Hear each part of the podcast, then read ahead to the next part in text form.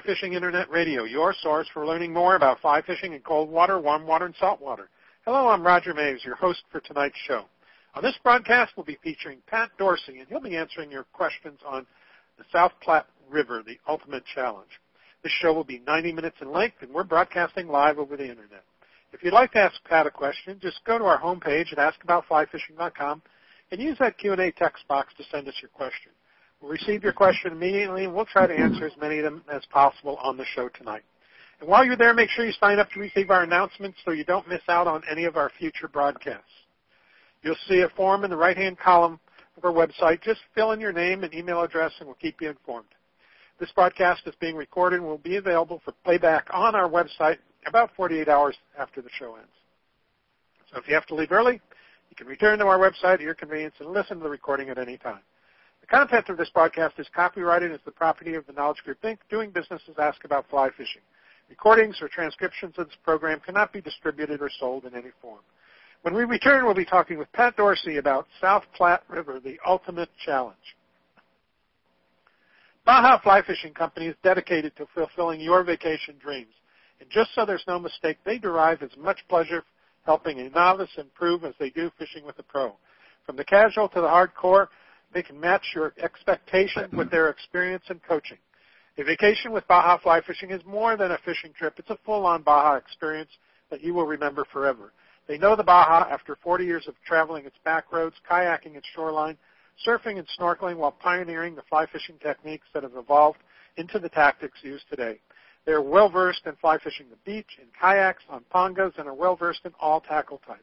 Join them in pursuit of roosterfish, dorado, marlin, sailfish, wahoo, jack crevalle, yellowfin, skipjack, and many other species. Learn more about Baja Fly Fishing Company by visiting their website at bajaflyfish.com. Again, it's bajaflyfish.com. Before we introduce Pat, we'd like to let you know about the great prizes we have to give away tonight. On our drawing tonight, we'll be giving away a one-year membership to the Fly Fishers International and a one-year subscription to Fly Fishing and Tying Journal. So you have two chances to win tonight in our drawing. Now, if you haven't registered for the drawing, you can do so now. Just go to our homepage at askaboutflyfishing.com and look for the link under Pat's section that says, click here to register for our drawing. Click on that link and fill out the form, and we'll announce the winners at the end of the show. We'll also be giving away a copy of Pat's book, The Fly Fishing Guide to the South Platte River, courtesy of Stackpole Books. If you want to learn more about uh, the books that Stackpole has to offer, go to stackpolebooks.com and check out all the publications that they've produced. It's just a wealth of information out there. So check them out, and um, thanks a lot to Stackpole for providing um, Pat's book for this contest that we have at the end of the show. So here's how you can win Pat's book.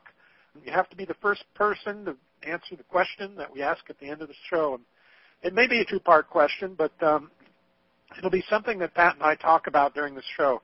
And you have to submit your answer along with your name and location using that text box on our homepage. So listen closely and use your best typing skills, and hopefully you'll win Pat's book. Our guest tonight is Pat Dorsey. Pat has been guiding customers of all abilities for nearly 30 years. He spends well over 200 days a year on the water, a combination of guiding clients, hosting destination travel trips, and personal days on the water. Pat is the head guide and co-owner of Blue Quill Angler Fly Shop in Evergreen, Colorado. He oversees and trains more than 25 guides, setting the standard for integrity, professionalism in the Blue Quill Angler guide operation. Pat is a Simms ambassador, a member of the Sage Elite Pro Team, Fish Pond Ambassador, Orvis Pro Team member, Yeti Pro Staff, Hyde Drift Boats Pro Staff, and Scientific Anglers Pro Staff. Pat is the Southwest Field Editor for Fly Fisherman magazine. He's also the author of four books. Fly Fishing Tailwaters, a comprehensive book on fly fishing tailwater fisheries. Tying and Fishing Tailwater Flies, which contains 500 step-by-step photos to tie 24 proven patterns and Colorado Guide Flies, which features tips from the state's best guides and includes approximately 600 proven guide flies with recipes. And then the latest book, which is a, a revised version of his original book, Fly Fishing Guide to the South Platte River. Uh, Pat just came out with this, uh, the revised edition in 2018, and it's a complete how-to fly fishing manual for the entire South Platte River drainage. Pat is accomplished fly tyer and has originated a number of effective patterns such as the Mercury Series, UV Scud, Limeade, Cherry Limeade, Paper Tiger, top secret midge, medallion midge, and the famed black beauty. He's a fly designer for Umpqua Feather Merchants, and his signature flies are available at the Blue Quill Angler and other specialty fly shops throughout the U.S. He's a pro team member for Whiting Farms, and many of his flies incorporate Whiting Farm products. Pat is a nationally known speaker. He travels the United States sharing his passion for fly fishing at trade shows and fishing clubs, and is active with Trout Unlimited and the conservation of cold water fisheries. Well, Pat, welcome back to Ask About Fly Fishing Internet Radio. Well, thank you for having me. It's great to be here. Yeah, great to have you back. It's been uh, we've done a number of shows since, but the original show I did with you was back in 2007 uh, when we talked about the South Platte. And uh, back, uh, I think we had just had the fire back then, which was affecting the river pretty significantly uh, at that time. But uh, lots to catch up on, so I thought we'd do a, a review, and um, you can tell us what's changed and what's the same, and uh, what's better what's worse. kind of re-explore the South Platte. So, sound good? That sounds great to me. Okay, good. Well, um, I thought we'd start by just giving a, um, you know, a tour for all our listeners down the South Platte and highlighting the areas that you are most expert in so that we can dig a bit deeper in those areas. But um, it's really a, a kind of a huge fishery when you think about starting at the headwaters all the way to downtown Denver. So lots of water to fish. So why don't we start at, at, up there at the headwaters and uh, kind of brief us on the different sections, and maybe we can talk about the topography in the area and you know the water flow and kind of how they fish that area, you know, to fish that area and what kind of pressure it gets, that those kind of things. So, so can we start out up there at the headwaters and get us started? You betcha. I mean, the headwaters are basically comprised of two different forks. You have the, the middle fork that comes off the backside of the Mosquito Range in Bald Mountain. And then you have the South Fork that comes off of Weston Pass. So they both offer um, small stream experiences, classic meandering meadow streams. And uh, on the Middle Fork, you have the, the Buffalo Peaks Ranch and the Tomahawk State Wildlife Area that have about six miles of access for anglers.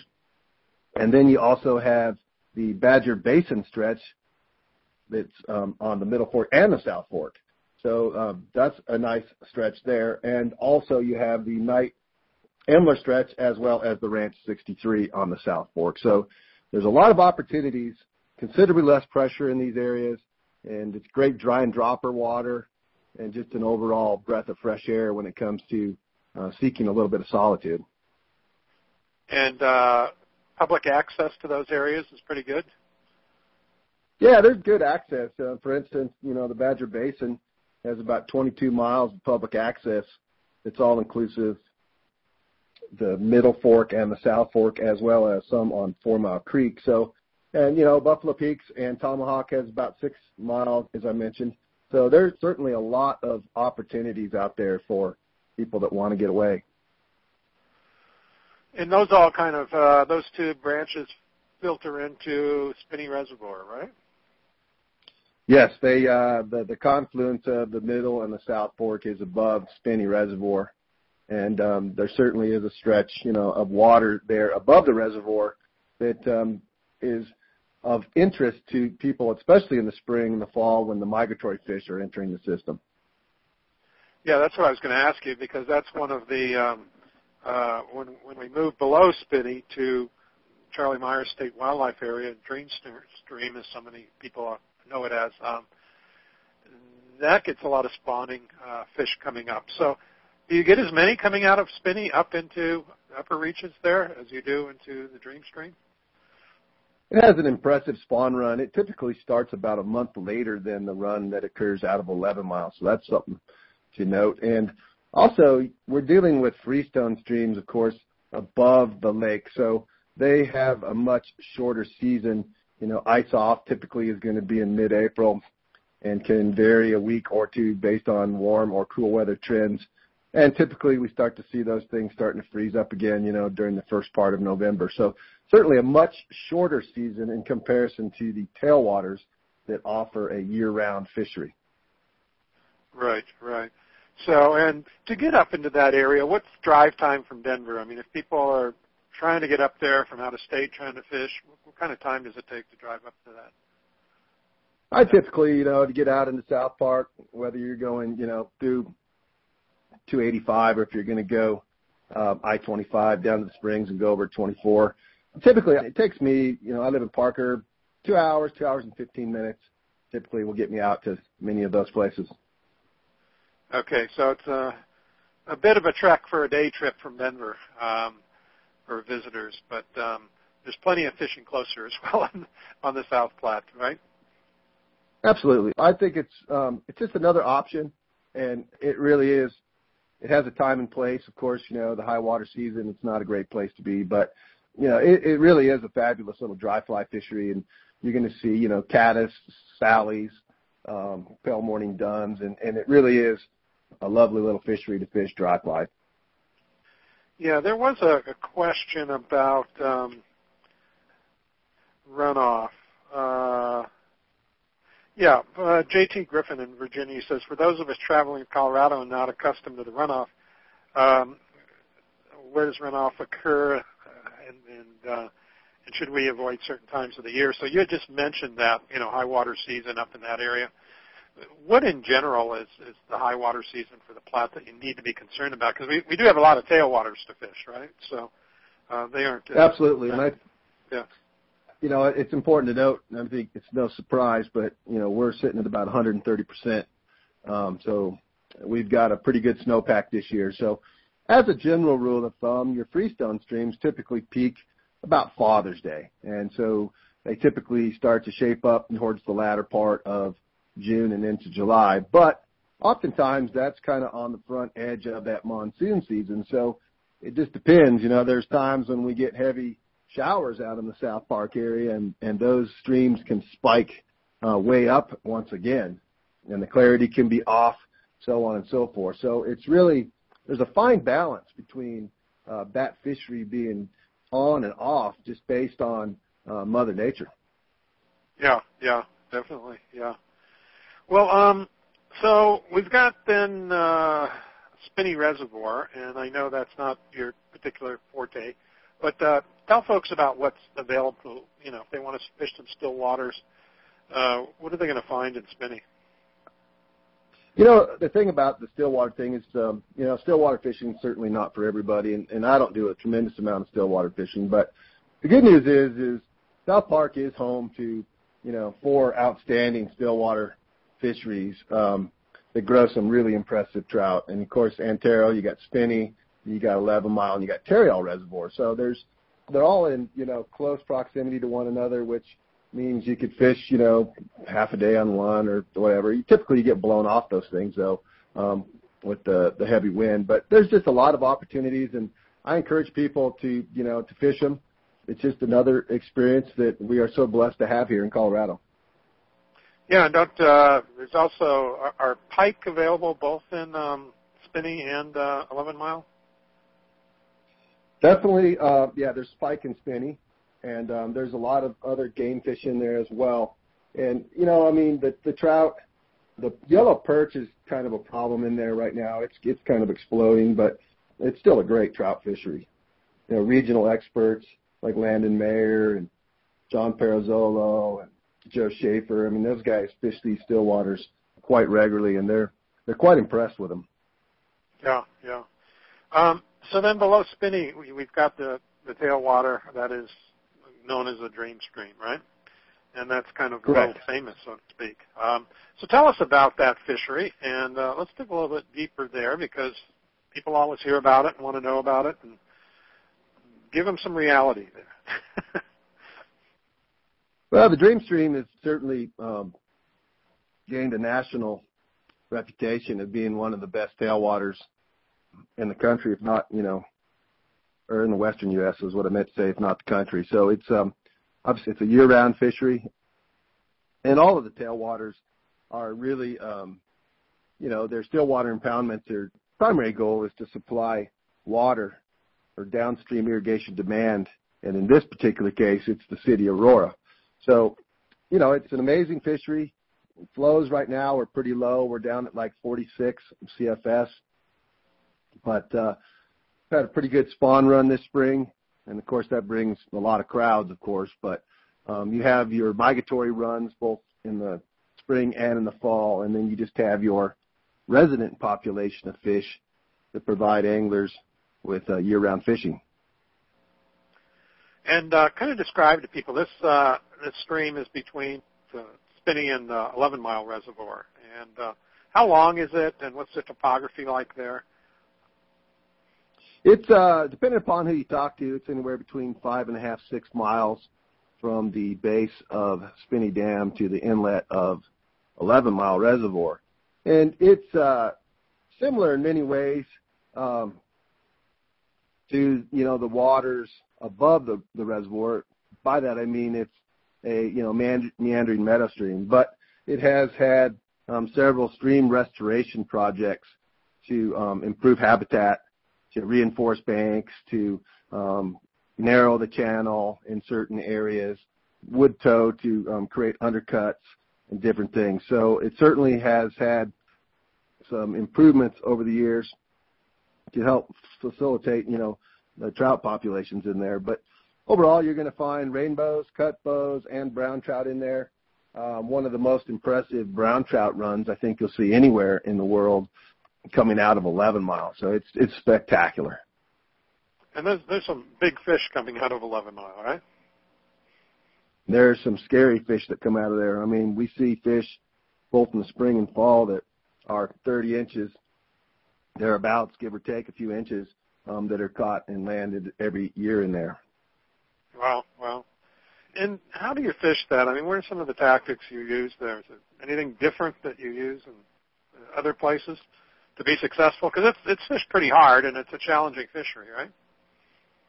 It is, and, and um, you know, I think a lot of people come, you know, looking for that trophy fish, and and no doubt it's um it's a challenging time of year to be a guide and a fly fisher. So I think first of all, everybody has to um, have good manners and just you know share the water and try not to be confrontational. And obviously, these fish are trying to move into this system to spawn, and very important that anglers do not fish to these fish on redds or target any of those fish. Um, target them during the migratory period when they're moving into the system.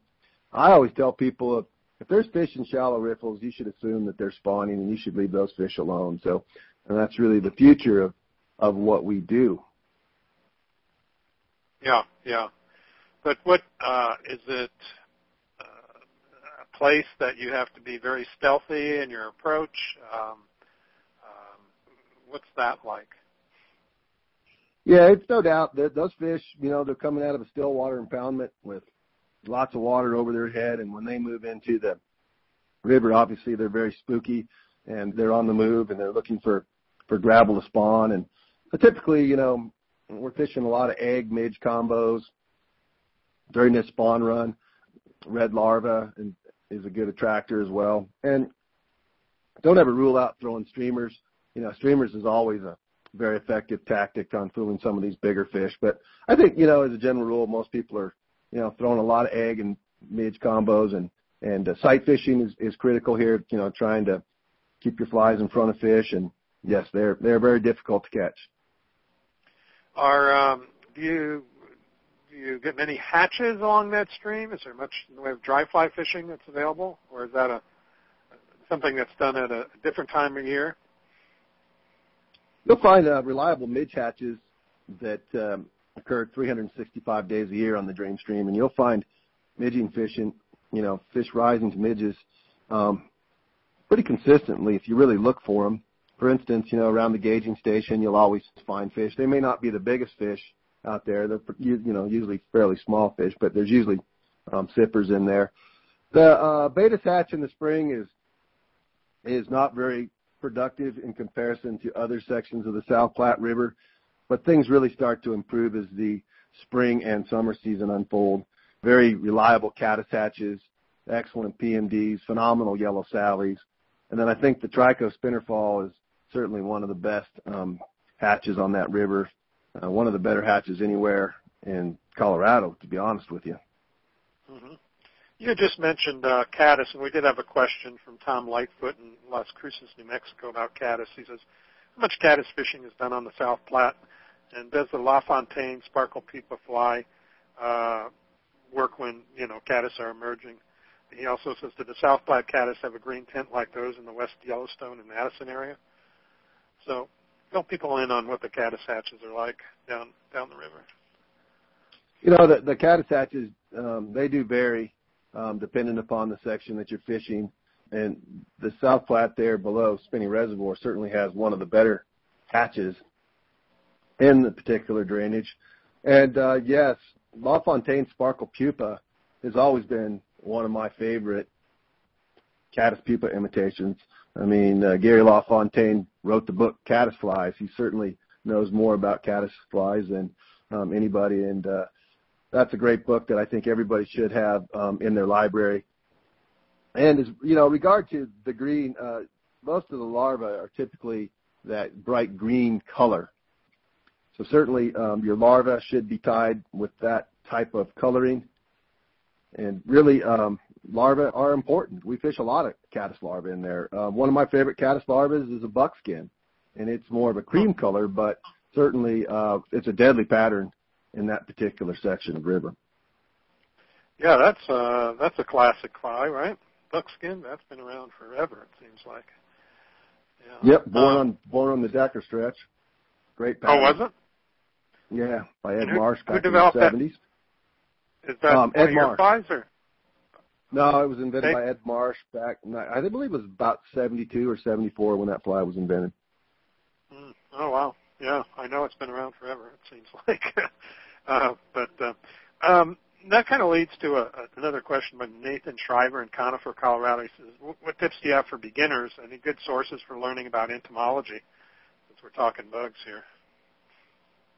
Yeah, you know, I I would encourage, you know, anybody that's new to the sport to try to maybe take a uh, entomology class from their local fly shop and I don't think you need to get too trapped into, you know, knowing all the Latin names and all that kind of stuff, but certainly be able to identify, you know, a mayfly, be able to identify a midge and a stonefly and a caddisfly and so on and so forth, and imitate the various stages of their life, and you know, furthermore, be able to um, understand what fly you need to imitate that. Um, in my book, I, I have a pretty good entomology section. I think that would suffice for just about anybody in the South Platte. It's not over anybody's head, but yet I think it offers some good, solid information. Certainly, I'm not an entomologist, but um, it has some information that I think could benefit some people. Yeah, that brings to to mind, and I don't have it within reach, but I think it was um, Dave Whitlock's Guide to Aquatic Trout Foods um, yep. that has that's the one with all the diagrams showing the hatches and the emergent pattern. You know, uh, kind of gives the life cycle. Is that? I believe it is. That? Yeah. So uh, you might check that out too, Nathan. Uh, I remember seeing that way back. Uh, I don't know when his first uh, edition came out. Um, I'm trying to find it on here right now, but uh, I think it originally came out. I see the second edition, 2007, but I think it came out much earlier than that. But it, it really kind of shows you, you know, the whole life cycle, and, and that's I, I thought for me that was really useful at the time. So anyway, hey, um, Pat, we need to take a quick break, but uh, hold on uh, for just uh, 30 seconds or so. We'll be right back, and we'll we'll talk more about the South Platte River. Sound good? Sound good. Looking for that shot at a permit? Whipray Caye Fishing Lodge in Belize is where you want to be. When you stay at Whipray Caye Fishing Lodge, you're on a private island and are only minutes away from some of the finest permit fishing in Belize. Whipray Caye is just a 30-minute boat ride from Placencia. Once you're there, you'll be fishing Permit Alley, one of Belize's best fisheries, and you won't be taking long boat rides to get started. You'll fish with world-class guides like Daniel Cabral, whose family has fished the area for over 30 years. Want to switch it up and fish for tarpon and bonefish and make it a grand slam? They can make it happen at Whipray Caye Fishing Lodge. Book your next adventure now. Visit whipraycayefishinglodge.com. That's Whipray and then C-A-Y-E fishinglodge.com. You're listening to Ask About Fly Fishing Internet Radio. and We're talking with Pat Dorsey about the South Platte River, the ultimate challenge. If you'd like to ask Pat a question, just go to our homepage at askaboutflyfishing.com and use that Q&A text box to send us your question. We'll receive your question immediately, and we'll try to answer as many of them as possible on the show tonight. Let me do just that here quickly, Pat, to see if we've got anything coming in on that. Uh, uh,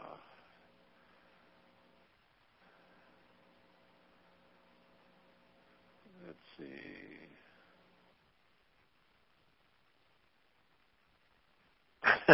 okay.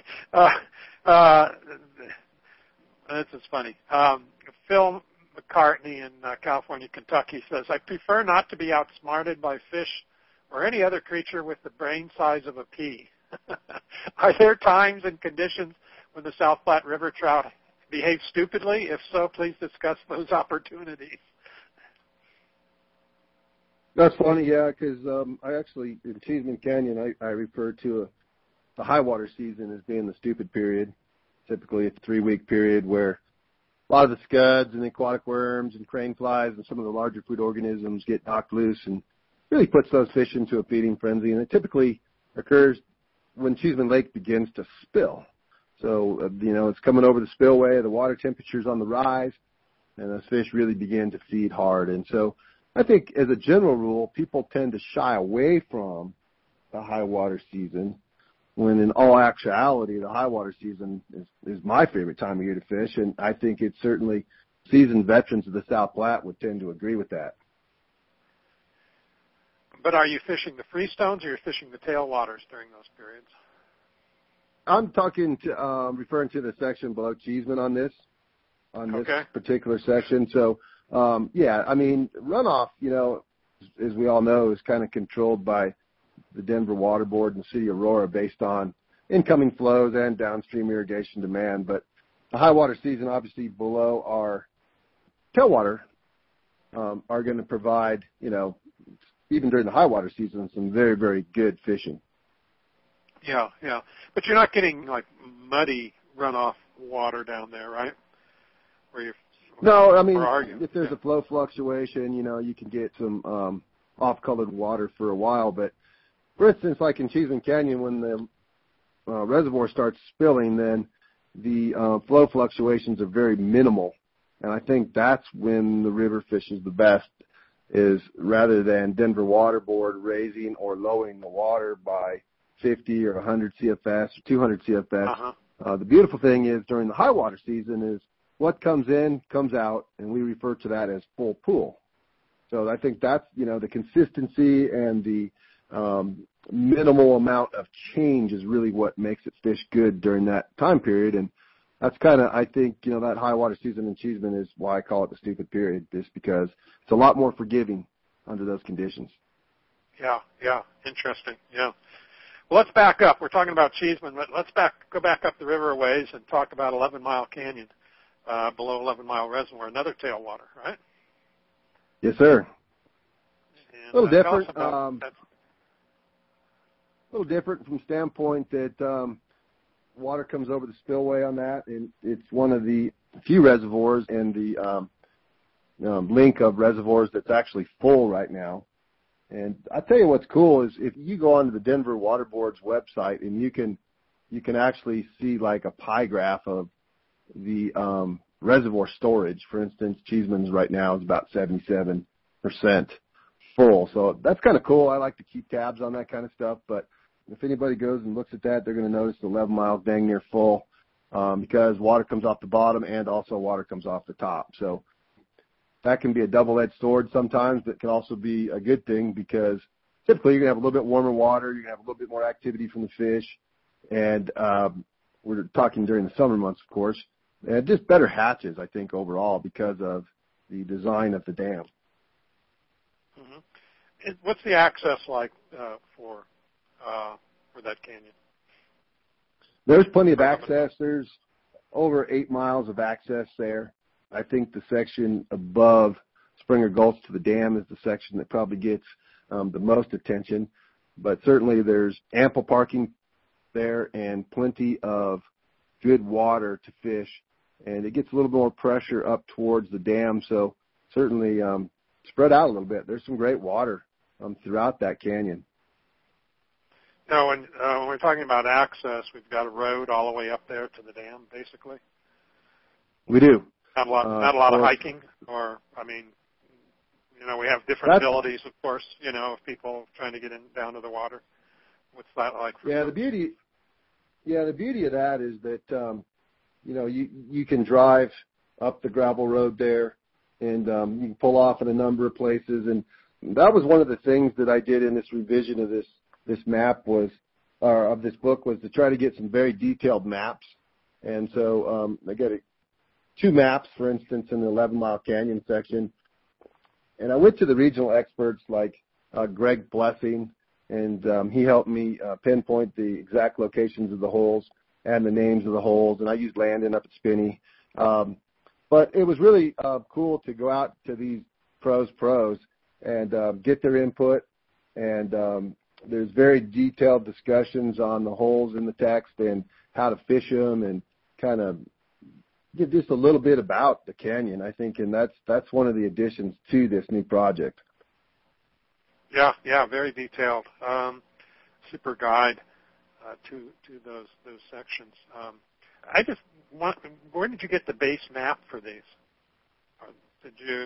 Is there a source that you started out with? I don't mean the fishing part. I uh, mean the, the map. yeah, Stackpole did all the maps for me, but um, I, oh, I went ahead okay.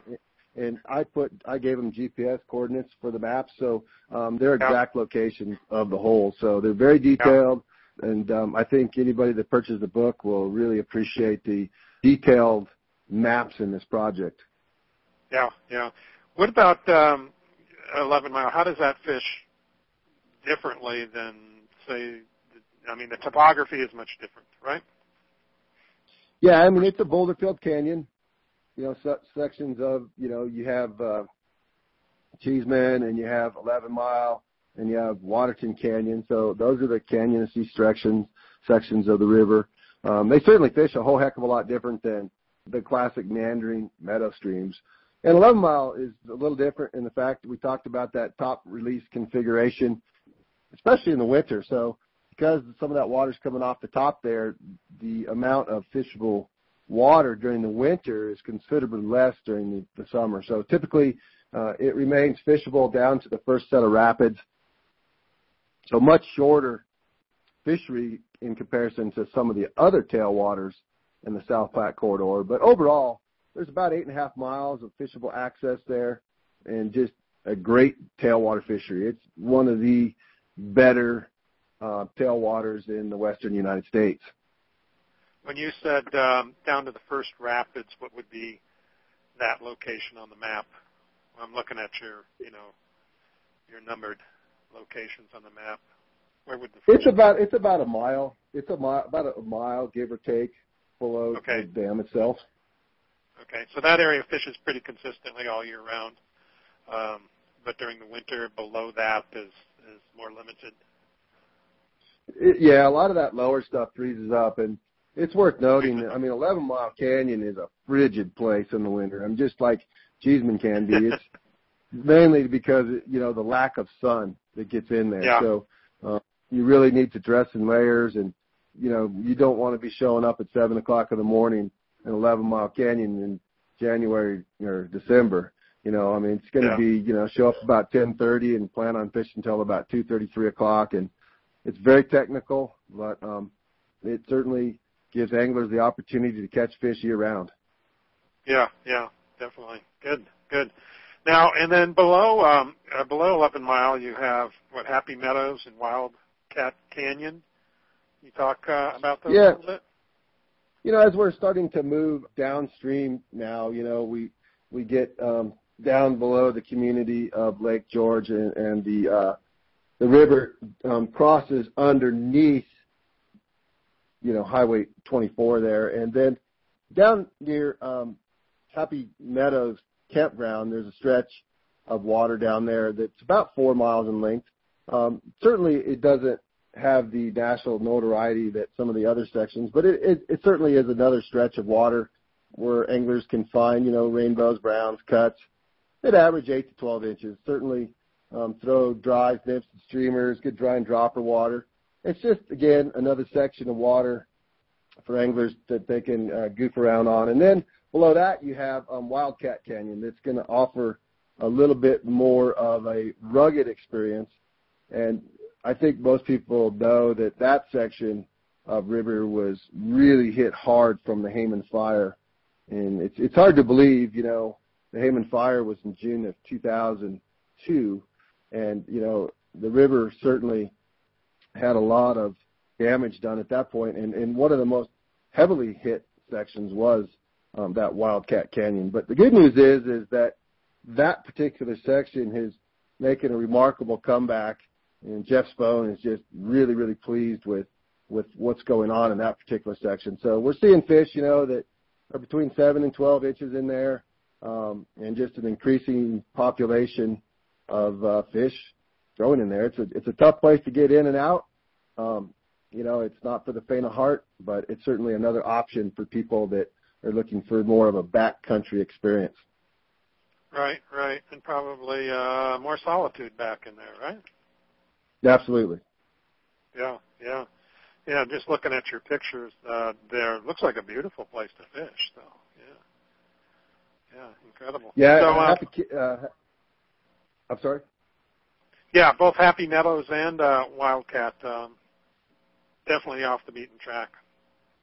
And uh, it, it's just I, um, it's just another option. You know, that's that's what's so cool yeah. about you know the South Platte corridor. I mean, there's three different forks, and there's so much so much water there.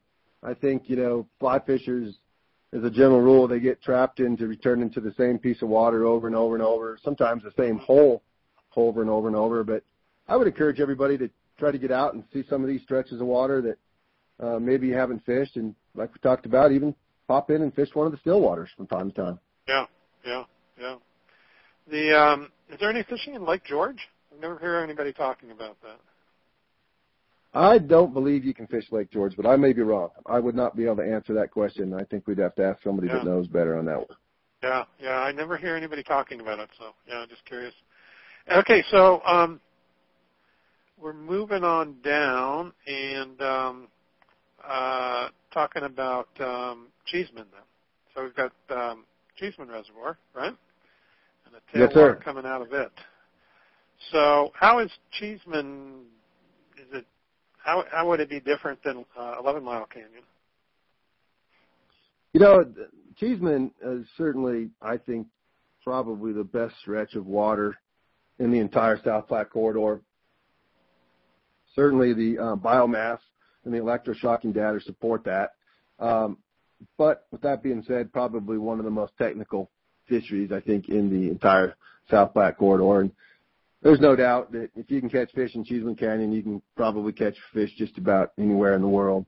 So it, it's a tough fishery, but the beautiful thing about Cheesman is the management that I think occurs there is what really makes it such a special place. Um, there's three different release points on the dam itself. You have a bottom release, you have the jet valve, which is 60 feet below the top of the reservoir, and then you have the spillway, which comes into play, of course, at full pool. But a large percentage of the time, not during the winter months, of course, but the Denver Water Board tries to keep the water temperature between 50 and 60 degrees. So that's a huge component in a healthy fishery. Yeah, yeah. Now, you've got some walking to do if you want to do Fish Cheesman, right? Canyon. You do. There's uh, two different access points. You can come in from the top or you can come in from the bottom. Um, coming in from the top is a lot of work, both in and out. Um, I don't do it very often. Um, I do it every now and then just because it's kind of nice to complete the circle and see, you know, the reservoir level. And I really like to see it when it spills. I think it's one of the coolest phenomenons out there watching the water coming out of those three different release points. It's really cool. And of course, you have the access uh, from um, down off of Highway 126, and there's about 3.2 of uh, river miles there. And so, you know, you can be to the lower section in 25 or 30 minutes, or you can hike in from the bottom up close to the top, and it'll take you upwards of, you know, hour and 45 minutes to two hours. Yeah, it looks like from the top it's um what a mile and a half or so just to get to the river. Is that about right? That's about right. Yeah, and it's it's not an easy mile and a half, that's for sure. And those that Yeah. have done it know that the walk out is not a lot of fun. But certainly, um, certainly there's fewer people in the top end, but um, I don't really think you gain a whole lot by hiking in from the top end, especially during higher water. It's it's not a bad option when the the flows are low, but when the water starts getting up, you know, above 400 CFS, there's not a lot of fishable water in that upper section, and you got to be half billy goat to get around up in there. It's pretty demanding terrain. Yeah, yeah. Well, let's talk more about um, Cheesman in just a minute. I need to take a, a, break, and then um, let's chat more about uh, why it's such a, uh, a challenging fishery. So um, stick with me, and um, and we'll come right back. Fly Fishers International needs your support. Its conservation projects at both the national and club level are addressing critical issues of importance to fly fishers. The organization provides grants to help with restoration habits like Wolf Creek in Idaho and Sands Creek in Upper Delaware in New York, and funds projects that collect valuable data about fish and their habitats like the peacock bass study in Miami, Florida. FFI's core values remained unchanged to serve as a strong advocate for fly fishing in all waters for all fish, to preserve and to promote the arts of fly casting and fly tying, and to help ensure future generations can continue to enjoy these one-of-a-kind experiences. These efforts won't be nearly as effective without your help. If you're not already a member, we invite you to join Fly Fishers International as they work to cultivate conservation, education, and community within the sport of fly fishing. Join Fly Fishers International today and help support their fine work. For more information, go to flyfishersinternational.org. That's flyfishersinternational.org. So, um, Pat, tell us why this is, you know, a technical and challenging fishery. What's made it that way, and what do you have to do to be successful? You know, the thing about Cheesman that makes it really difficult is the structure. You know, there's uh, over 5,000 fish per mile in Cheesman, and there's sometimes when you would think that there's no fish in the canyon.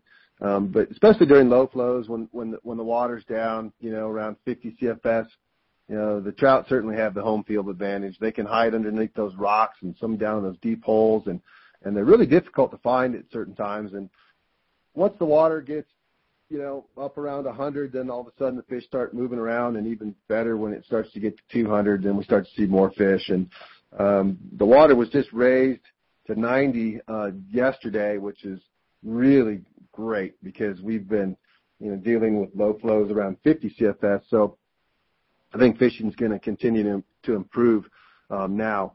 But um, you know, you have a small aquatic life. You got very clear water, very cold water you know, it's coming out of the dam at about 39 and a half degrees right now. And um, during the winter, obviously, it gets colder as it moves down canyon. During the summer, it gets warmer as it moves down canyon. But um, there's just a lot of different things that make it tough, and I think you know one of them is is just the, the small aquatic life, um, and also you're dealing with a self-sustaining population of wild trout, and that that's what makes Cheesman I think special. You know, it, it, you've got wild browns, wild rainbows, and they're just just difficult to fool. But the good news is, is when you catch them, you feel good, and um, you know it's a great experience overall. Uh, what kind of hatches do you get on that section? We see um, midges hatch year round. They can be sporadic at times, um, very intermittent during the, the winter months. But now, as we're starting to move into um, you know, March, we're starting to see those midge hatches intensify, and we're also seeing the the big spring midge.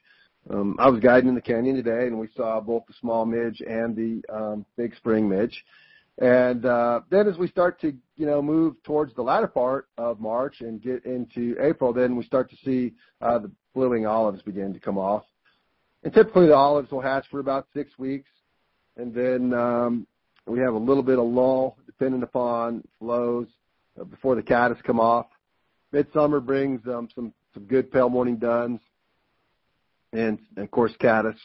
And then latter part of the summer, we see a very reliable trico hatch, and then the that trico hatch will go clear into October, and then we have the fall blue wing olives, the tiny blue wing olive known as the Pseudocloeon. So um, we have very, very reliable hatches in the canyon, and that offers um, some very, very difficult dry fly fishing at times, but um, some very rewarding dry fly fishing. Yeah, yeah. And you've got some really extensive uh, hatch charts in your book um, uh, going through all this that you just talked about. So uh, I encourage people to, to go out and buy your book and uh, and get the, the details on this. What are some of your favorite flies for for Cheesman Canyon that work for you? Yeah, I think um, the RS2 is certainly one that you, can't live without in Cheesman. Um, that's a great one. Uh, Jujube is a good one. A Stalcup Baetis, um, Black Beauty, Top Secret Midge, Manhattan Midge, um, and some bigger bites, you know, like a Pat's Rubber Leg at times and Amy's Ant to imitate the stoneflies, which I failed to mention a moment ago. But um, you know, there's a robust population of golden stones in Cheesman Canyon, and they're they're an important part of of the trout's diet. And I did fail to mention that a minute ago. But you know, you don't always have to think small in Cheesman. You know, you do have some some some uh, caddis, you have some stones, and you know the the scud bite can be fabulous during the high water season, which this year I think we're going to see a, a great high water season in Cheesman.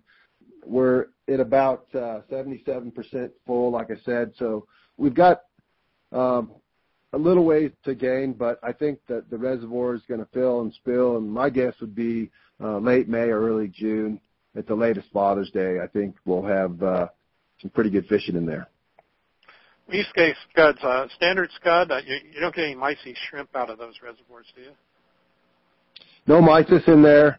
Um, although they, it's interesting, they do put kokanee um, in Cheesman Reservoir, and there is a a run of kokanee salmon that go up into Goose Creek. But typically, you know, you, you associate um, kokanee salmon that are in the reservoirs with a mysis shrimp fishery, but that's not the case here. Um, no mysis there, but a thriving population of scuds.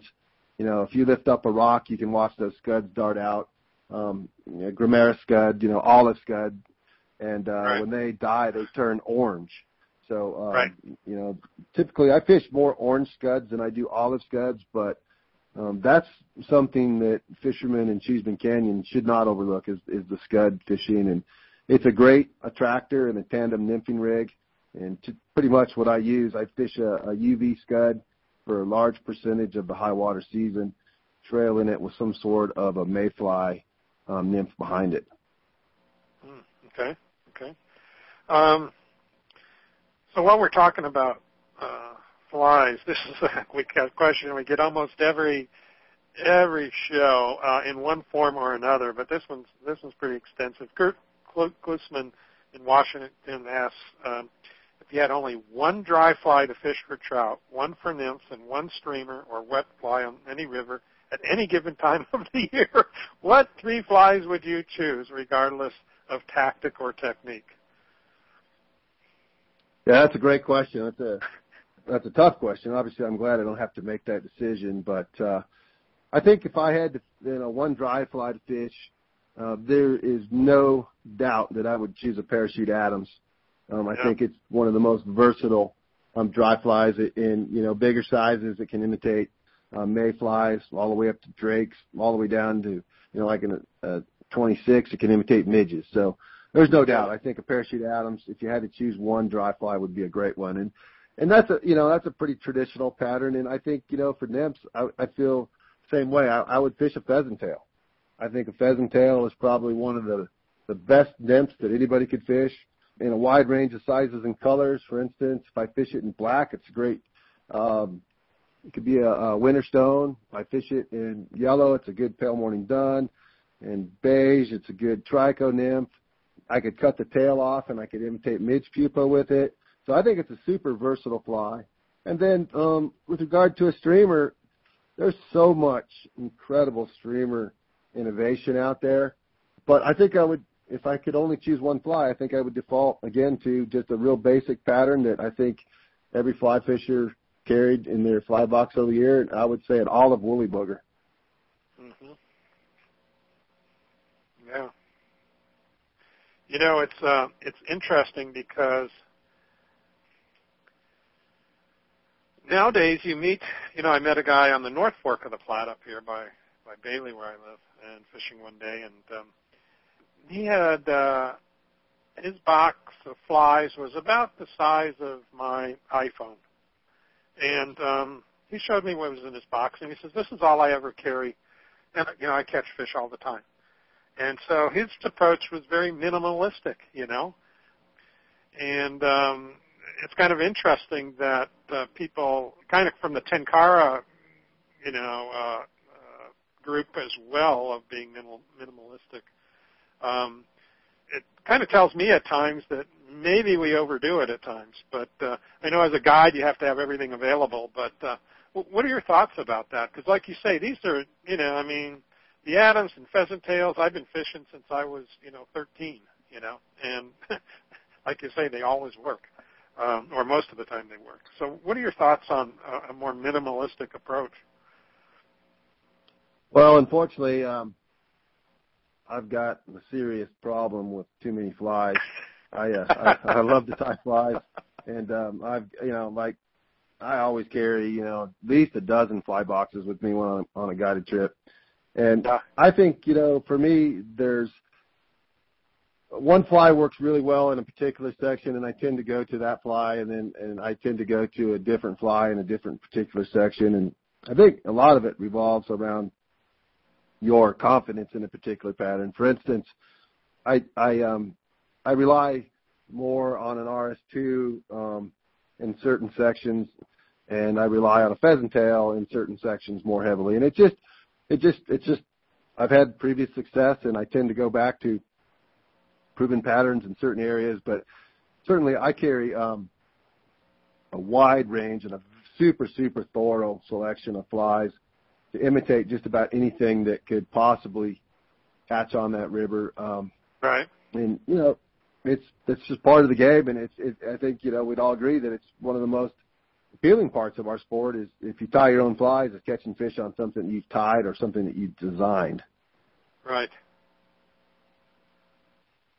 Yeah, yeah, definitely. Well, I know you've been uh, posting uh, pictures of your fly boxes on uh, Facebook lately. so I knew I knew that they were well stocked. Let's put it that way.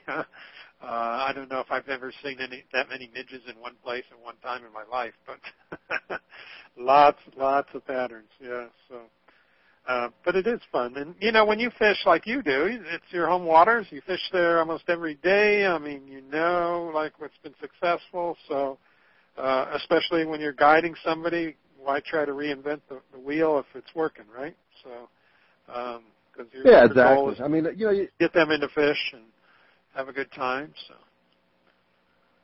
know, I mean, the most important thing I think, you know, for fly fisher, um, whatever section of the South Platte they're on, is is to just maximize your fishing time, minimize, you know, minimize your downtime, and by that I mean, you know, don't be changing flies every few minutes. Um, put some flies on that you feel confident in, and certainly there's there's some flies that that are um, very very productive, and just fish those hard. You know, you're you're better off making more adjustments with your weight and your indicator than you are constantly changing flies. So um, certainly you got to be you know in the ballpark, but I think uh, a lot of people are intimidated by fly selection, um, and I think they have a tendency to outthink themselves a lot of times. Um, as opposed to um, actually doing themselves a, a, a lot of good by constantly changing flies. Um, I'm a guy that typically will put on three flies, and, and I rarely change those flies. Like I said, I make more adjustments with uh, my indicator and my weight than I do anything else. Yeah, and it sounds like when you're describing Cheesman as, as the challenge is getting those flies to the fish, maybe more important than what flies they are, right? Yeah, I think you know particularly in Cheesman, is identifying feeding fish. You know, um, water's cold this time of year, and obviously we're right on that transitional zone now where we're going to start to see Baetis and the water going to be warming back into the 40s and the fish will be moving back into the riffles. But you know, right now, you know, those fish are sitting in the soft water margins.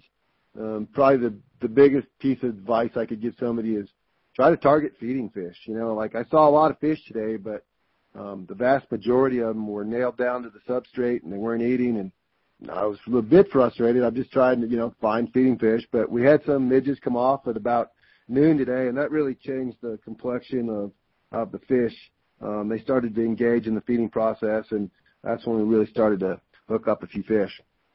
Is that where you were fishing today? Is in Cheesman? Yeah, it was in Cheesman. Yeah, yeah. Okay, okay, good. Um, uh, I saw. Uh, let me throw this this question in here. Tony in North Carolina says he'll be in Colorado Springs in September. He says he's fished the Dream Stream and wants to do 11 Mile Canyon.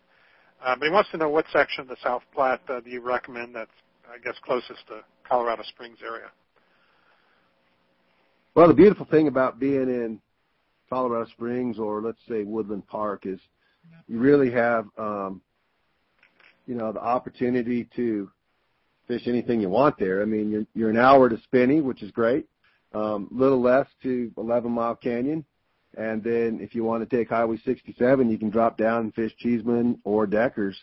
Um, I think, you know, I would just look and see what section is, is fishing best or heck, you know, even fish them all. I mean, you might want to um, do that or really what are your goals and expectations that time of year? Are you looking for migratory fish or you're looking for resident fish or are you looking for, you know, fish that are eating blue wing olives that time of year? So certainly there's a lot of um, opportunities that time of year, and, and certainly um, one of my favorite times of year because typically the need for downstream irrigation, the demand goes way down. So just usually the flows are lower and the, fishing is generally better that time of year.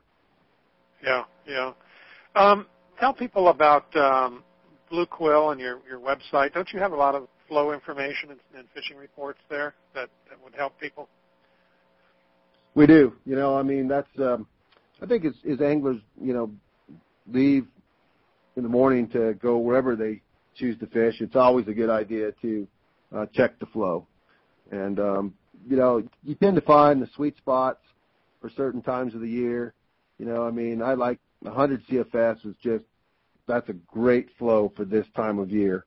And I found that, you know, the flow gets much above 100 CFS. The dry fly fishing suffers a little bit. The nymphing will be good, but so that's just a little tidbit there. But yeah, um, gosh, we've been in business for over 30 years. Um, I started at the Blue Quill back in 1992, and and feel extremely blessed to be part of the Blue Quill Angler team.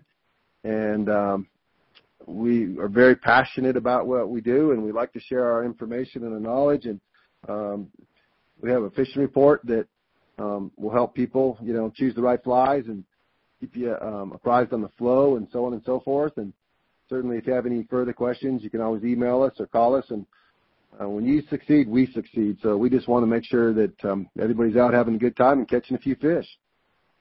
Yeah, and your website is uh, bluequillangler.com, right? Yes, sir. And then I have uh, I have my personal website as well, um, patdorseyflyfishing.com. So um, have uh, that one too. Okay, there you go, folks. Uh, you want to connect with Pat and or his his uh, crew there um, in. Um, are you in Bergen Park or Evergreen? I'm trying to remember. Yeah, we're in Bergen Park. Bergen Park, yeah, yeah. So, uh, folks coming out of Denver, it's uh, on the road to Evergreen before you get to Evergreen. So, if you want to come visit them, do so, and uh, uh, or give them a call. Right, uh, right, Pat? As far as getting a, absolutely uh, a, the latest, greatest reports and so forth. So good, good. Um, let's talk about uh, then moving down from. Well, let me back up because I, I missed one question. Uh, Jeff from Fayetteville, uh, Arkansas, want to know what the best nymph and or emerger pattern and size that you would use for 11 Mile Canyon in, in summer fishing.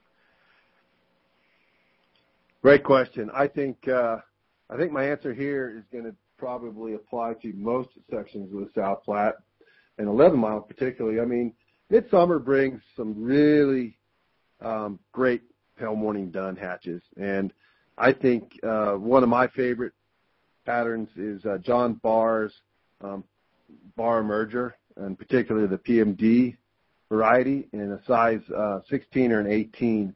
I would carry some flashback variations of that, some standard variations, as well as some beadhead um, emergers too. So that's, I think, for me, certainly that's a must-have pattern for any section of the South Platte. Hmm, okay, good, good, good to know. Um, Dino in Michigan asked, uh, he says, do Platte River tactics work in other places? Is the water clarity and insect species the key drivers in this fishery uh, in successful approaches? You know, um, given the fact that that uh, you know these sections that we've been talking to here just recently are you know they're all tailwaters, and that's the beautiful thing about uh, a tailwater is that a tailwater is a tailwater. You know whether you're fishing the South Platte and Cheesman Canyon or you're fishing um, Watauga or the South Holston in eastern Tennessee or the Farmington in Connecticut. The good thing is the tailwater is tailwater, and you're going to apply a lot of the same tactics and techniques um, on those tailwaters as well. So, you know, there's going to be some nuances for sure, you know, with regard to, you know, the aquatic life is going to vary a little bit, but that's easy to address. You can pretty much just talk to a, a local fly shop to get, you know, up to speed on, on what's going on there. You know, the clarity, you know, certainly the, the clarity can be tricky part of what we do. I mean, a lot of those are, are gin clear waterways. And, you know, the insects, we talked a little bit about that earlier, you know, kind of get up to speed on the insects and, and the flies that you need to uh, match the hatch and um, you'll be pretty successful on any tailwater. Yeah. Okay. Good. Good. Um, Jerry Tomaso in Glenwood Springs, Colorado, asks, um, "Is nymphing with Euro nymphing techniques a good option on the South Platte?" Know, I get that question asked a lot, and uh, I'm one of the few indicator fishermen still left at the shop. I'm surrounded by um, a, a great team of professionals that are very, very good anglers, and many of them um, do Euro nymphing and tightline nymphing. And so I always tell people, you know, I think that, um, you know, I do what what I do uh, because, uh, you know, that that's what I've always done, and that's that's what I teach, and, and I feel comfortable with. And but certainly the Euro techniques are uh, another arrow in your quiver, and I would encourage everybody to um, learn those because there's there's a time and place. I mean, they're super effective in some of the stretches, you know, the pocket water stretches, and uh, certainly it's it's a great great way to elevate your game to the next level. Yeah, yeah. Um, we've got a question. Um, uh, uh, let's see here. Question from Fred Arati in Parsippany. Uh, I think that's New York. I'm not sure where Parsippany is. Um, he's asked, do you enjoy catching a quantity of fish or a quality of fish? I think, you know, for me, I'd rather catch a few tough fish than I would quantity. Um, for instance, I mean, if there's a fish that that's rising to olives and you have to work hard for them, and you know you got a long leader and a size 22 nymph, and you had to have a reach mend to catch that fish. I think that's that's a satisfying fish to me, and I, I, I like the difficult nature of, of fooling tough trout, and um, I think that's why I got in Cheesman so much. I think you know, Cheesman is is a humbling experience, and um, certainly you have to bring your A game every time you go into Cheesman, and it's certainly not a numbers fishery. But at the day's end, if you're targeting tough trout, you're going to walk away as a better fisherman, and I think that's the good news about that scenario. Yeah, it's kind of interesting. Um, I don't know why. You know, trout fishing has many times been associated with numbers, you know. But um, you know, if you go fish the saltwater, you go after permit or bonefish or tarpon, it's definitely not a numbers game. You know, uh, many times it's a all-day, multi-day hunt to get one fish. You know, and um, you know it, it's such a different different attitude. And you can fish all day and catch nothing, you still feel good about it because you gave it oh, your yeah. best. You know, yeah. So I know how you you know or you've worked, you know, hours uh, in, in a pool trying to get that one fish, and you finally get it. Uh, you know, that's uh, that's quite the accomplishment. So I know, I know what you're talking about, how you feel. Um, Phil McCartney from uh, California, Kentucky also asked online here, what streamers would you recommend someone new to the river to try to attract a large uh, trout in various stretches of the South Platte? I'm a big fan of uh, John Barr's Meat Whistle. Um, I like his, his Slump Buster. Those are certainly two of my favorite streamers. And I like uh, Matt Bennett's Lunch Money. That's that's one of my favorite streamers as well. And I tend to um, fish pine squirrel leeches and woolly buggers quite frequently. I, I've gone back to, you know, the woolly bugger a couple times here, but you know, it's simple but effective, and certainly one of my favorite streamers all the way around. Do you do anything to dress up uh, the woolly buggers, um, or do you just tie the standard pattern? I carry I carry them in a bead head. I carry them in a cone head. I carry them in a standard variation. Okay. A lot of times when I when I'm fishing streamers, I'll I'll fish a tandem rig, for instance. And one of my favorites on the South Platte is um, a white crystal bugger is my lead fly, trailed with a size 10 pine squirrel leech behind it. And the white crystal bugger becomes a locator fly. It allows you to see your pine squirrel leech behind it. But that's that's a deadly little combination right there. And what do you will you run those about 18 inches apart or? Yep, exactly. Okay. Okay. Good. Good. Um, okay. Um, moving down from Cheesman, we come to Deckers, right? Yes, sir. Another great fishery. Yeah. So tell us, tell the folks about Deckers and what makes it special. You know, uh, I spend a lot of time at Deckers, particularly in the winter. Um, Deckers certainly is.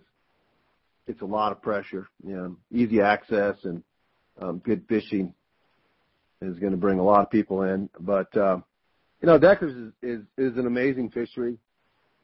Despite the amount of pressure it gets, it it holds its own, and um, I do a tremendous amount of guiding in there. Um, it's currently about 114 CFS right now, so we've got you know some additional tributaries that come in.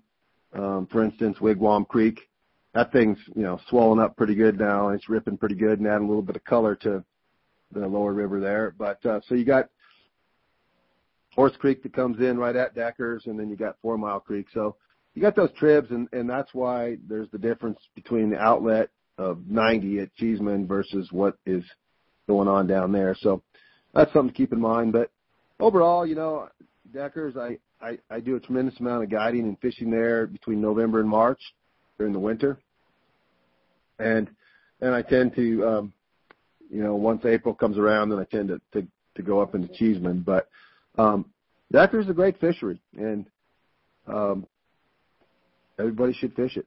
It's a it's a it's yeah. a great place, you know. And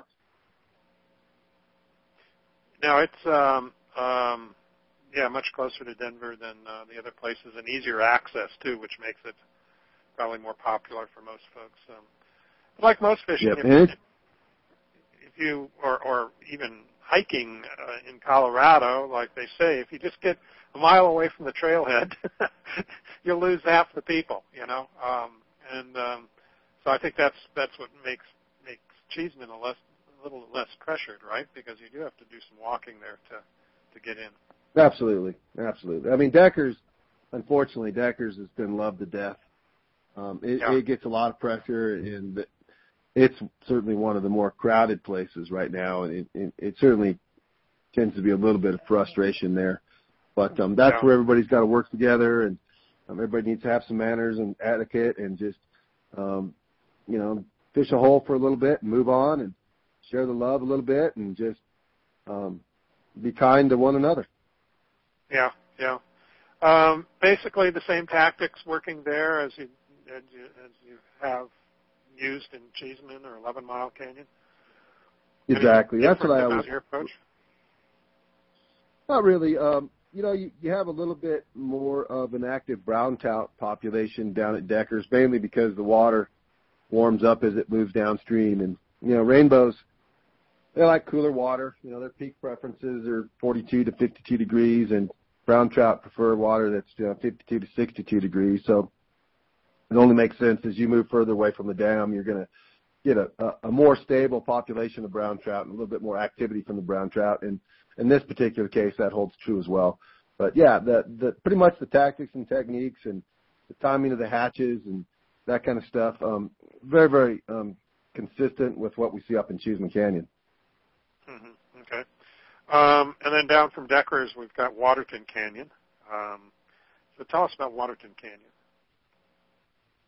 You know, Waterton is, is a lovely fishery, and I, I fished Waterton a lot when when I was in my teens.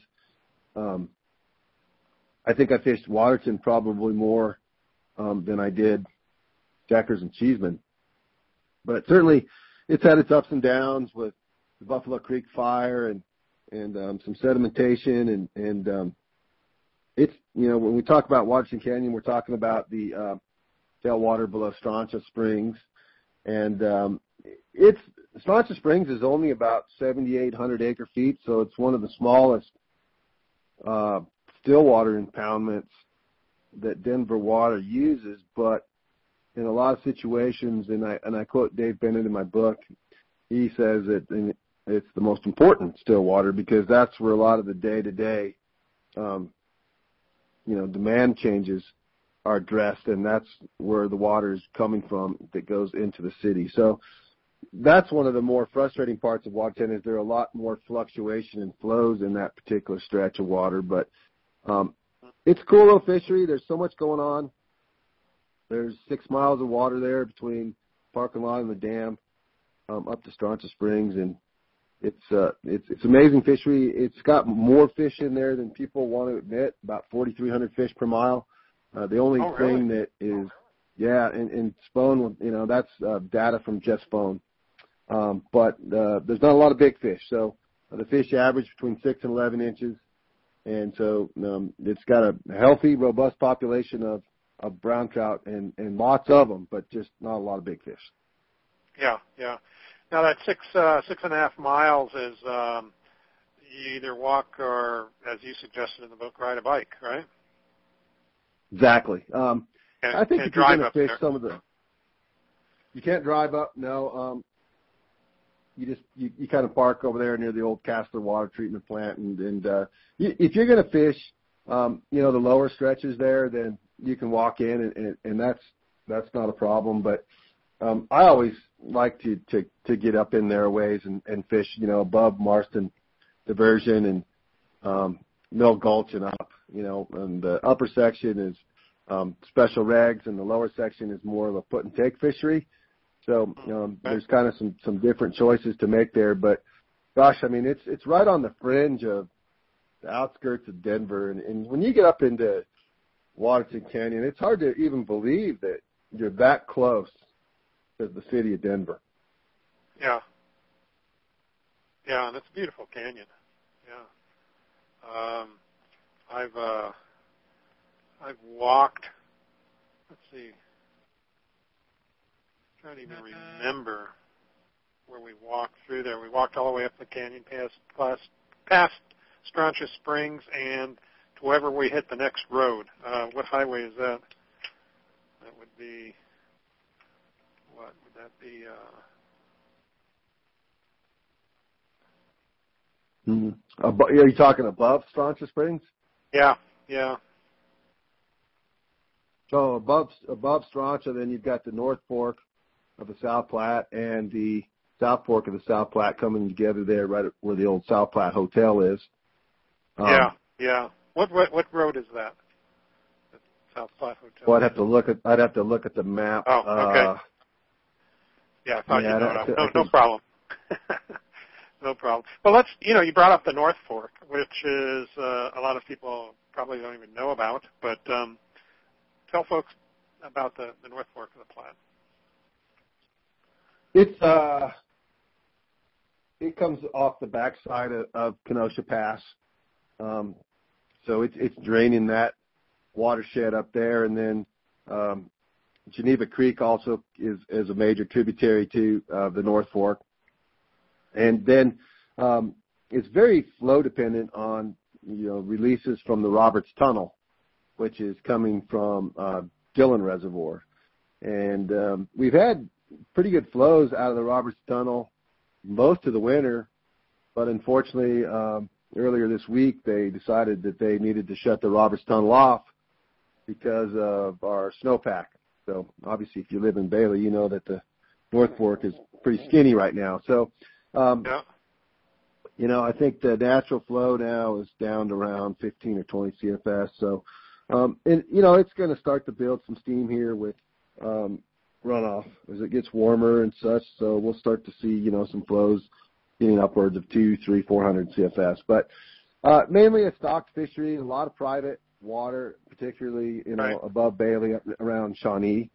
But certainly, it's another option for people if they're looking to explore those type of things. Yeah, yeah, it's kind of a pay to play situation up here because I just live I live in Bailey, but uh, but some of those um, uh, ranches up there that are private, um, um, you just hire their guides and go fish their their properties, and there's some huge fish in there. Uh, they've really uh, they've really uh, uh, restored a lot of the, the stream areas on those ranches, so there's a lot of holding pools and stuff like that. But um, uh, and I know a lot of people come in there, fly in, and, and go to that area as well. But uh, um, yeah, and then I think downstream from Bailey, there's just so much private uh, land that it's hard to get in. Uh, you know, and, and you just can't get in, whether you want to pay or not. Uh, you can't get to to the water, so a little restricted there. Yeah. So, um, um, and then kind of lastly, talking about uh, Denver metro area because this South Platte goes right through the middle of downtown, and um, that's changed a lot in the past uh, 20, 25 years, hasn't it? It really has, you know, and, and um, that was that was one of the things that when when we did the revision, you know, we we we did add some some really good information to the book. You know, one of them was the the, the South Park still waters that we already addressed, but I think one of the the big components um, to the book and the revision was, you know, adding some information on the Denver South Platte. You know, I mean, um, it really wasn't on the radar of a lot of people, you know, for many many years, but now it's certainly um, you have a, a decent trout fishery, you know, below Chatfield, and then you have um, a lot of other fish as you move downstream, you know, warm water species and so on and so forth. So certainly, um, it was a section of the South Platte that I felt a little uncomfortable addressing. So I got um, some help on that one from Rick down at Trouts, and, and he was kind enough to, and he did a fantastic job there, you know, talking about specific information and flies and recommended patterns and so on and so forth. So I'm super appreciative of, of his contribution to the book, and I think anybody that um, fishes the Denver South Platte would be very pleased with, with the information that he's provided. Yeah, yeah. A lot of people don't know that uh, that's a, great um, uh, carp fishery. There's some huge carp coming out of there, and uh, you can literally, you know, fish with with skyscrapers and your you know, in your, background, and catching some uh, really incredible fish down there. So, uh, yeah, and it used to be quite the polluted mess down there years ago, but um, uh, the city of Denver's really cleaned things up and, and made it. And especially if you're just in town for a day or something, and and you don't have time to get up to the mountains to fish, that's certainly a place to wet your line in many spots right in, in town. So uh, keep that in mind if you're if you're visiting us uh, from out of town. But um, well, we've got uh, we've got to wrap things up here. Pat, we run out of time and uh, pretty much covered the, the whole the whole length of the South Platte. Um, uh, hopefully, everybody have a good idea of where to go. One question that did come up, um, Mark Altman was Greenwood Village, Colorado, was asking about, you know, the pressure and so forth. So, if you were to, you know, he wants to know where's the best way to, what's the best place, you know, to get away from the crowds. Obviously, you said Decker's probably is the most pressured. Uh, would you say that's the case? Yeah, I think Deckers probably receives as much pressure more than than anything. You know, certainly Dreamstream has its moments too, but I'll tell you what, I think the the, the easiest way to escape the crowds is is to fish during inclement weather. You know, I mean, a lot of times when I have customers that want to cancel a guide trip because it's too snowy out, I mean, that those are the days that you can get down there and you have you know you have the place to yourself. But Mm-hmm. that's always a solution and I think you know um, you know, fishing some of those stretches out in South Park is a nice, nice getaway too. You know, certainly trade-offs and compromises there, smaller fish, um, but fewer people. So I think you just got to kind of bounce around based on the season and flows and kind of think outside the box from time to time. And that's probably the best advice that I can give Mark to um, avoiding some of those crowds. But yeah, certainly a busy yeah. place. Yeah, yeah. Well, um, the whole state is is busy place. Busier than it used to be when uh, I was a kid. Let's put it that way. So uh, absolutely times have changed. We just have more people, just more people, and no more water. You know, so that's what we have to deal with. Um, uh, well, uh, we got to wrap this up. Um, stick with me here, Pat, because we're going to give away your book, and I'm going to have you help Ann make sure I get the right answer to the questions I'm going to ask. So uh, stick with me for a few more minutes. We're also going to give away a one-year membership to the Fly Fishers International and a one-year subscription to Fly Fishing and Tying Journal. So uh, yeah, hang on, folks. Uh, Pat's book, Fly Fishing Guide to the South Platte River, courtesy of Stackpole Books. We'll be giving that away. Hopefully you took notes and were paying attention, and maybe you'll win Pat's book. So hang tight. We'll be right back. The Bristol Bay region of southwest Alaska is home to the largest runs of wild salmon on the planet, some of the best trophy rainbow trout fishing found anywhere. Uh, the Pebble Mine still remains a threat to the region, and 2 million acres of federal lands may also be at risk. The entire fly fishing industry is united in this epic conservation battle. Anglers from across the country are joining the fight. Be one of them. Visit SaveBristolBay.org to learn more about it and how you can get involved. Again, it's SaveBristolBay.org. And just a quick reminder to everyone before you leave the website tonight, take a minute and give us your feedback about the show. You can find a link on our homepage in the section under tonight's show that says, What did you think of the show? Just click on that link and leave your comments, and we'd really appreciate it. So now it's time to give away uh, our prizes. Uh, the winners for our drawings are randomly selected from the show's registration database. If you didn't register for the show, for tonight's show, it's too late now, but make sure you do so for our next show so you have a chance to, to win some of these uh, great prizes we have to offer. Um, if you are the lucky winner, we'll contact you after the show to provide you with information on how to receive your prize. And so first off, we're giving away a one-year membership to Fly Fishers International. Uh, to learn more about FFI, go to flyfishersinternational.org. It's a great organization to be part of and to support, and uh, it supports all of us and its conservation efforts. So, uh, so uh, check them out and see what's going on there. Uh, our winner there is Michael Leibowitz in Colorado. So, Michael Leibowitz, uh, I'm sure you tuned in because of the South Platte. So, good for you, and thanks for playing, uh, and congratulations on winning that membership to the Fly Fishers International. And then we've got the uh, one-year subscription to the Fly Fishing and Tying Journal, courtesy of Amato Books. Check Amato out, uh, AmatoBooks.com. Lots of books on fly fishing as well as periodicals uh, on fly fishing as well. And our winner there is Roger Borland. Borland. Uh, Roger Borland, also in Colorado. So two Colorado gentlemen uh, winning tonight. Uh, thanks again for playing and and uh, and listening to our show. So I appreciate that. So now we'll give away Pat's book, um, Fly Fishing Guide to the South Platte River, his latest revised edition with new information in it. And uh, certainly, even if you have the his original book, you want to get the updated version as well.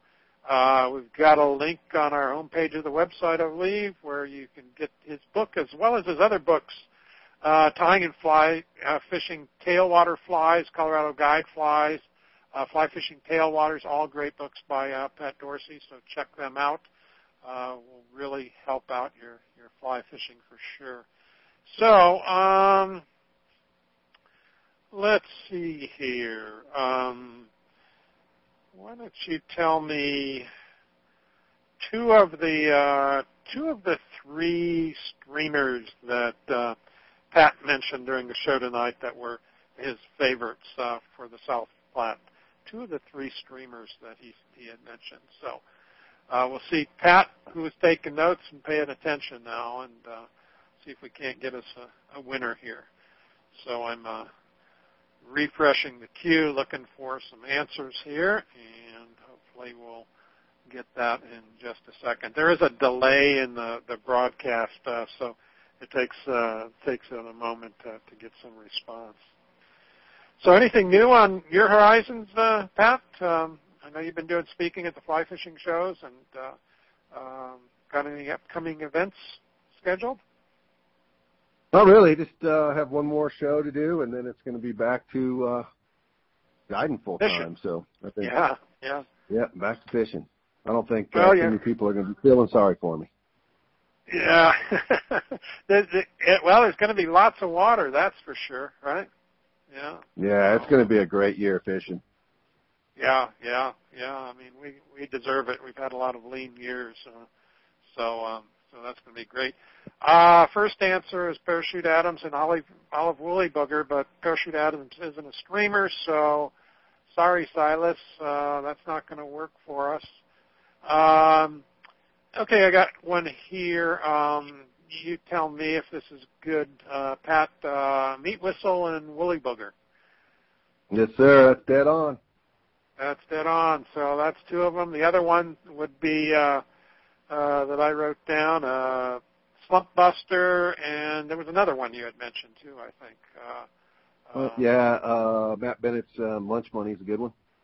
Yeah, there you go. Yeah, that was the other one I was thinking of. So Meat Whistle and Woolly Bugger, great. Uh, that's Jim Craig in uh, Glen Carbon, Illinois. So, hey Jim, thanks for listening in and come out and visit us and uh, come out and fish with Pat. He'll show you where the fish are. Uh, so, uh, congratulations.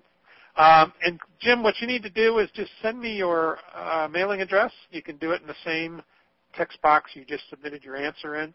Uh, I've got your email address, got your name. Give me the, the mailing address, and then we'll get uh, Stackpole to send you out a book.